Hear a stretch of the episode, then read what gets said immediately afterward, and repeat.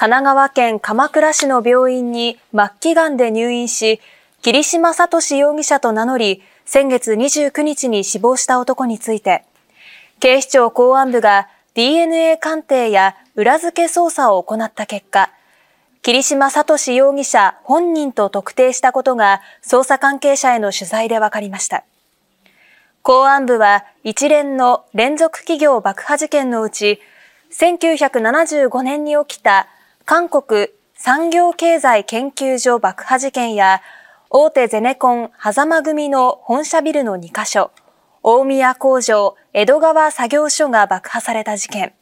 合わせて5つの事件で、今日にも容疑者死亡のまま書類送検する方針です。桐島容疑者は過激派組織東アジア反日武装戦線のメンバーで、1975年に指名手配され、50年近く逃亡していました。桐島容疑者は内田博という名前で数十年前から神奈川県内の工務店で住み込みで働いていて、今月2日に公安部は自宅の家宅捜索を行っていました。桐島容疑者は入院した際、死ぬ時くらいは本名で死にたかったと話し、死亡する前、公安部の任意の聴取に一人で逃亡していたなどと説明したということです。香港の民主活動家、周庭さんは、2020年に国家安全維持法違反の疑いで逮捕され、保釈されていましたが、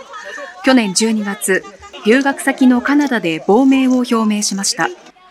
香港メディアによりますと、保釈の条件とされていた去年12月末までに警察に出頭しなかったとして指名手配されています。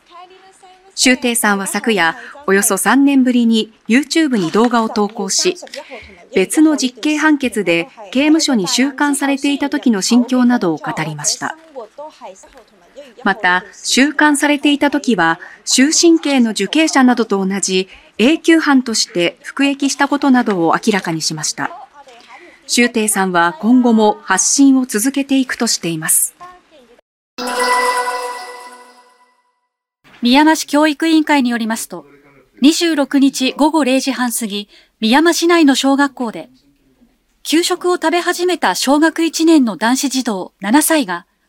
立ち上がって吐きそうな素振りをしたということです。担任が腹を支えて背中を叩くなどして吐かせようとしましたが、児童は力が抜け、自分で立っていられない状態になったということです。児童はドクターヘリで久留米市内の病院に搬送されましたが、その後死亡が確認されました。給食の味噌おでんに入っているうずらの卵による窒息と推察されるということです。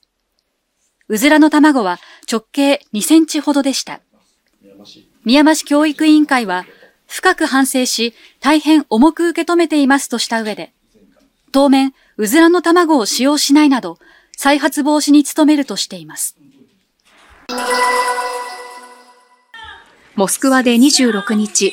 兵士の母親や家族らが集まる会合が開かれました。この兵士の母親委員会は、主に兵士の待遇改善のための活動を行っています。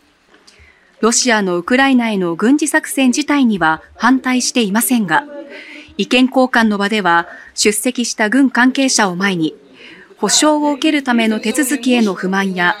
部分的な動員の対象者に任務の期限を決めてほしいなどの要望を訴えました。参加者の中には、無人機攻撃で怪我をした息子と一緒に参加した母親もいました。また会合では、誰のための戦いなのかといった疑問の声も聞かれました。スウェーデンはロシアのウクライナ侵攻を受け、おととし5月、これまでの軍事的中立の立場を転換し、フィンランドとともに NATO 北大西洋条約機構への加盟を申請しました。NATO 加盟にはすべての加盟国の承認が必要ですが、スウェーデンをめぐっては先月トルコが承認に転じ、残すはハンガリーだけとなっていました。こうした中、ハンガリー議会は26日、スウェーデンの加盟について採決を行い、賛成多数で承認しました。NATO は去年加盟したフィンランドと合わせて32カ国となります。承認を受け、スウェーデンのクリステション首相は、歴史的な日だ。スウェーデンはヨーロッパと大西洋の安全保障に責任を負う用意があると SNS に投稿しました。